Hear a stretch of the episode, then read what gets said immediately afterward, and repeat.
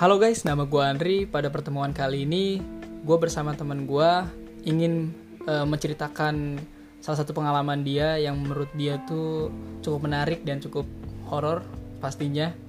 Nah, buat kalian semua yang lagi dengar ini, gue harap kalian bisa uh, dengar bareng, enjoy bareng. Jadi siapin aja dulu kopinya, mari kita saksikan bareng-bareng. Oke, pada uh, kali ini gue bareng sama siapa? Bisa lu kenalin dulu diri lo. Halo, gue Alia, uh, salah satu mahasiswi di salah satu universitas yang ada di Bandung dan sekarang sih karena pandemi jadi menetapnya di Jakarta dulu. Oke, kira-kira uh, apa nih lu punya cerita apa yang mau lu sampaikan sama pendengar pada kali ini nih? Uh, ada satu cerita ya karena namanya mahasiswa kan ngerantau walaupun Jakarta Bandung, okay. gue ngekos di salah satu tempat uh, disclaimer dulu sebenarnya tuh gue orang yang termasuknya gak percaya atau menolak akan adanya hal-hal mistis sih sebenarnya. Wow, menarik. Uh, jadi gue ngekos di deket kampus gue yang pastinya biar aksesnya lebih dekat. Kosannya sebenarnya sih kalau dilihat secara baik-baik aja sih aman-aman aja, maksudnya biasa aja bangunannya. Jadi gue ngekos dia tuh agak masuk gang, tapi dia tuh diapit sama rumah-rumahnya tuh sistemnya tuh tinggi berlantai. Jadi bukannya man bukannya manjang ke bukannya melebar tapi hmm. tinggi ke atas. Oh jadi kosan lu tuh posisinya di dalam gang yang kebetulan kosannya itu karena emang di dalam gang jadi mau nggak mau harus dibikin tingkat ke atas lah ya tingkat tinggi gitu. Ha -ha. jadi kosan gue tuh terdiri dari empat lantai. Kondisinya waktu itu sih lantai empat kosong full tuh. Dia cuma ada jemuran sama buat ada dua kamar tapi itu kosong selama gue ngekos di situ kosong. Nah sedangkan gue di lantai tiga. Di lantai tiga itu ada empat kamar. Sebenarnya ada dua yang isi gue sama tetangga sebelah tapi posisinya kan waktu itu waktu awal mau corona dan kita tuh diumumin tuh seminggu buat libur kan waktu itu. Nah gue tuh belum balik waktu itu kondisinya. Jadi istilahnya di lantai tiga tuh cuma gue doang sendiri. Nah di bawah itu sebenarnya full, tapi ya karena itu lagi libur jadi kosong. Jadi intinya di kosannya itu tinggal gue sendiri doang. Nah jadi ya namanya kuliah kan ya ngerjain tugasnya deket-deket mau deadline jadi ngejar deadline itu kira-kira sekitar jam 2 atau 3 gue tuh punya kebiasaan tuh kalau sebenarnya nih gambaran dulu ya ruangan kosannya tuh. Boleh boleh boleh. Kayak kosan pada umumnya sih sebenarnya kayak persegi panjang tapi gue tuh ada jendela yang ngadepnya tuh ke arah luar ada dua jendela. Dan hmm. gue tuh punya kebiasaan kalau tiap di kosan itu jendela selalu gue ablakin gue buka lebar gitu loh. Oh biar ya juga kali ya biar suasananya dingin juga gitu. Nah iya AC biar... AC gratisan. Sambil nikmatin udara Bandung gitu bisa di Jakarta panas. Nah itu tuh posisinya sekitar jam 2 atau jam 3 lah pokoknya. Posisi jendela kebuka dan gue tuh fokus ke laptop jadi nggak ngadep ke arah jendela fokus fokus ngerjain tuh gue tiba-tiba ngedenger kayak orang suara ketawa tapi kayak banyak orang gitu tapi suara cewek nggak ada suara cowok ketawanya. Oke. Okay.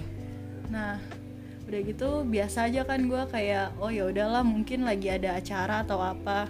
Soalnya kan di sebelah gue tuh yang gue inget gitu uh, gue kan biasanya ngambilnya teteh teteh di sebelah gue tuh yang termasuk K-pop garis keras. Jadi kalau tiap kali kayak denger lagu atau mereka nonton MV gitu kayak yang heboh banget gitu. Oh cekikan gitu ya? -uh.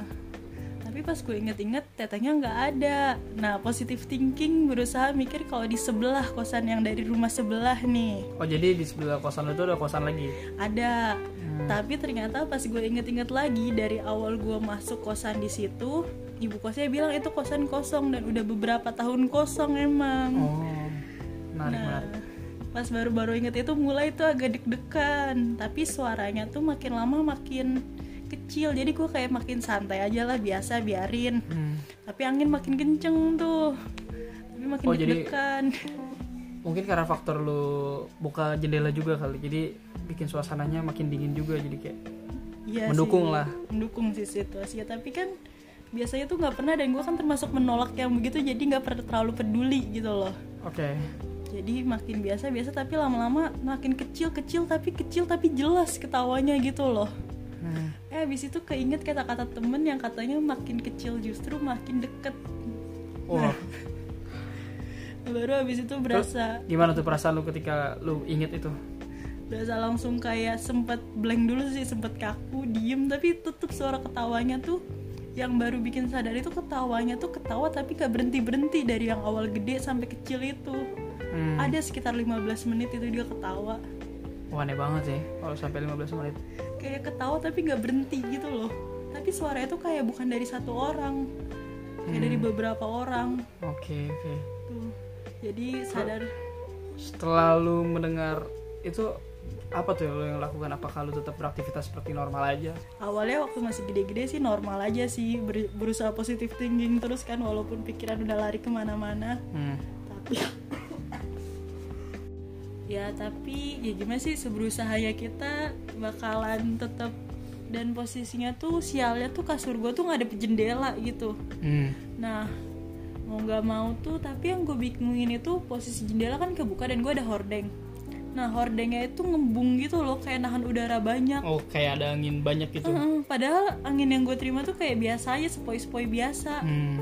Nah habis itu langsung tarik selimut, tutup, langsung kayak ayat ya apa ayat kursi walaupun gak terlalu hafal banget. Jurus anda langsung dikeluarin. Iya, tapi itu tuh tetap ada ketawanya sempat berapa, tetap ada ketawanya kecil tapi tapi Oh, kayak berasa di samping gitu loh. Wah, berarti bener tuh apa kata teman lo. Semakin kecil suaranya tuh menandakan semakin dekat. Mungkin sih bisa jadi. Tapi lu itu masih berpikir positif apa udah nggak positif tuh di situ? oh, udah nggak bisa positif sih di situ. Udah Jadi lu sih. udah udah udah ngeblank lah ya otak lu. udah ngeblank. Oke. udah langsung baca doa aja tapi tetap kedengeran selang berapa menit kayaknya ada setengah jam itu tib- tiba-tiba baru suara yang nggak ada tapi gue tetap nggak berani buka sih Oh, jendelanya. Eh tetap nggak berani buka selimut ya gue masih Hmm. nutupin diri pakai selimut dan itu tuh laptop cuma langsung gue geletakin aja apa dari yang selimut gue tuh tetap kelihatan kayak ada cahaya laptop gue Sorry sorry, lu itu posisinya ngedenger kayak gitu jam berapa tuh? jam antara jam 2 atau jam 3 gitu Wow, lu lagi nugas jam segitu. iya masih nugas Mantap sekali. sampai subuh sih biasa kayak gitu baru subuh tidur sih Oke. udah kayak gitu udah nggak berani buka laptop sih tetap apa tetap sama tahan posisi aja dan ya udah ketiduran bangun-bangun udah subuh tapi dengan posisi tuh bener-bener jendela ngablak banget kebuka lebar gitu Hmm, oke oke. Menarik banget sih. Dan gue pribadi eh, cukup percaya kalau itu emang gak bisa dibikin positif lagi karena emang aneh juga ada anehnya ya tapi kan kita selag, sela- sebagai mahasiswa ya kita juga harus tetap berpikir logis lah ya jangan semena-mena apa pun itu harus dikaitkan oleh gaib. Oke, lu gimana nih? Ada cerita lagi yang mau lu uh, share gitu ke teman-teman pendengarnya? Eh, ada sih satu cerita tapi ini waktu gue masih kecil sih jadi gue masih agak percaya sama percaya tapi tetap ada di dalam hati itu menyangkal makanya sampai kayak yang tadi gue bilang di awal gue tuh nggak terlalu percaya sama yang mistis-mistis begitu sih Hmm. Gimana tuh? Apa apa ya yang Oh, Oke, jadi gimana tuh kronologisnya? Lebih lengkap ya pas lagi lu percaya nggak percayanya tuh gimana? Em, jadi kan gini waktu sekitar umur 4 atau lima tahun gue tuh kan anak yang jarang main keluar rumah gitu loh lebih demennya tuh main sendiri di rumah gitu Oke. lebih tepatnya nggak sendiri sih kayak gue tuh ada lantai dua yang Eh kayak gimana tuh? Eh, coba sorry gua potong. Bisa lu jelasin lebih lengkapnya gitu keadaan rumah lu kayak gimana biar lebih tergambar. eh, rumahnya sih rumah kayak ya pada umumnya gitu loh Eh, maksudnya ada beberapa kamar cuma ini gue lebih prefernya tuh mainnya di lantai dua lantai dua tuh kayak bener-bener plong aja gitu cuma ada lantai kayak ada beberapa barang sih kayak gudang tapi buat pojokan tapi dan itu luas banget sih tan apa ruangannya Hmm. Nah di situ tuh ada sat- ada dua lemari gede dan itu tuh isinya mainan gue semua dan kebiasaan gue tuh main bener-bener gue jejer mainannya tuh semuanya di lantai pokoknya. Nah yang seingat gue itu gue tuh tiap main itu di- ditemenin sama kakaknya mama gue alias om tapi gue manggilnya tuh nggak om item karena dia orangnya tinggi dan item makanya dipanggilnya item Oke. tuh panggilan di belakang sih panggilan kesayangan gue buat dia lah waktu kecil Oke, oke. Nah gue tuh seringnya masih ingat gue tuh main aja sama dia. Nah Itu kalau boleh tahu lu umur berapa tuh? Waktu pas antara- mainnya. Antara 4 sama 5 tahun lah. Oke. Pokoknya sebelum umur-umur TK. Hmm. Nah pas TK ya Apalagi, iya, apalagi kan umur segitu masih kemungkinannya masih bisa gitu melihat hal-hal yang di luar nalar orang dewasa gitu jadi lebih bisa diliatin lah dibanding kayak orang-orang dewasa pada umumnya gitu ya kan? Ya mungkin bisa jadi tapi ya tetap lah masih ada di hati gue tuh kayak menolak hal kayak gitu sih sebenarnya. Oh ya itu nggak masalah sih. Coba lanjut lagi. Nah terus uh, pas TK ya berjalan normal aja kan mulai banyak temen jadi main di luar lah mulai TK oke. Okay. nah abis itu pas lulus TK itu gue uh, ada kayak gue nggak ngerti pokoknya keluarga gue tuh sempet pindah dulu ke Padang selama satu tahun. Nah nggak mungkin kan gue ke Padang bawa mainan kesayangan gue tuh yang dua lemari jadi ditinggal di sana. Di rumah nenek gue itu posisinya di rumah nenek gue sih waktu yang kalau di Jakarta itu rumah nenek gue nah abis itu sekitar setahun hampir dua tahunan baru gue balik tuh. Hampir-hampir umur gue tuh 7 atau 8 tahun. Gue inget banget itu pas gue balik dijemput nenek gue gue langsung lari ke lantai dua jejerin mainan gue dan abis itu nyariin item. Nyariin om gue kayak item mana? Ayo main gitu gitu nah nenek gue langsung nanya kayak ngapain kamu nyari nyari item? Kan item udah nggak ada. Eh kata eh gue langsung kayak sejak kapan item meninggal? gitu kan. Nah ternyata item itu meninggal jauh sebelum gue udah masuk TK malah antara 2004 2004 awal malah item meninggal itu jelang berapa tahun tuh ketika lu masih ngeliat sama lu udah nggak ngeliat itu? Ada sekitar setahunan. Jadi lu hampir setahun itu main terus gitu? Iya gue inget banget kayak main sama item kayak dia bener-bener nemenin gue main gitu kayak dia duduk nemenin gue bercanda main monopoli begitu begitu di rumah yang Jakarta? Iya di rumah yang Jakarta yang waktu Padang dia nggak ada. Oh.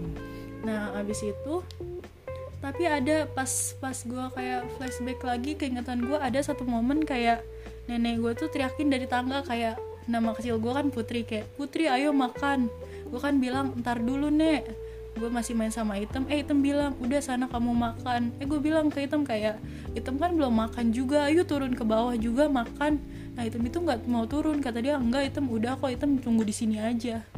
Jadi Wow. tuh pas gue inget-inget lagi tuh dia tuh tiap kali kan ada kayak acara keluarga pasti dong gue inget kayak ada acara keluarga tamu atau apa pun itu dia nggak pernah turun hmm. dia selalu di atas oh gila gila. uh, merinding segitu aja sih paling oh udah udah sih abis itu kayak sempet shock juga sih pas kayak dibawa ke kuburannya kayak gak percaya gitu loh oh jadi pas ketika lu awalnya nggak percaya tuh terus Hmm. sampai akhirnya mungkin dari beberapa keluarga lu nunjukin lu ke kuburannya gitu? Iya bawa ke oh, kuburannya itu gimana tuh reaksi lu? Ya waktu awal sih sempet masih agak bingung-bingung. Skeptis lah ya. Ya terus pas nyampe rumah baru sih nangis-nangis. Wah, menarik banget sih. Wah gila sih, menarik banget. Uh, mungkin pada pertemuan kali ini cukup sekian kali ini aja ya. Nah, buat teman-teman yang emang merasa pernah mengalami kayak gitu, wow, bisa banget tuh komen-komen atau gimana. Dan mungkin kalau misalkan eh, ada lain kesempatan, lain waktu gitu, kita bisa bakal berjumpa bareng lagi narasumber ini dan berdiskusi atau bercerita hal-hal baru lagi yang eh, dia dapetin lagi gitu. Wah, bakal seru banget ya kan? Oke, cukup sekian dan see you next time.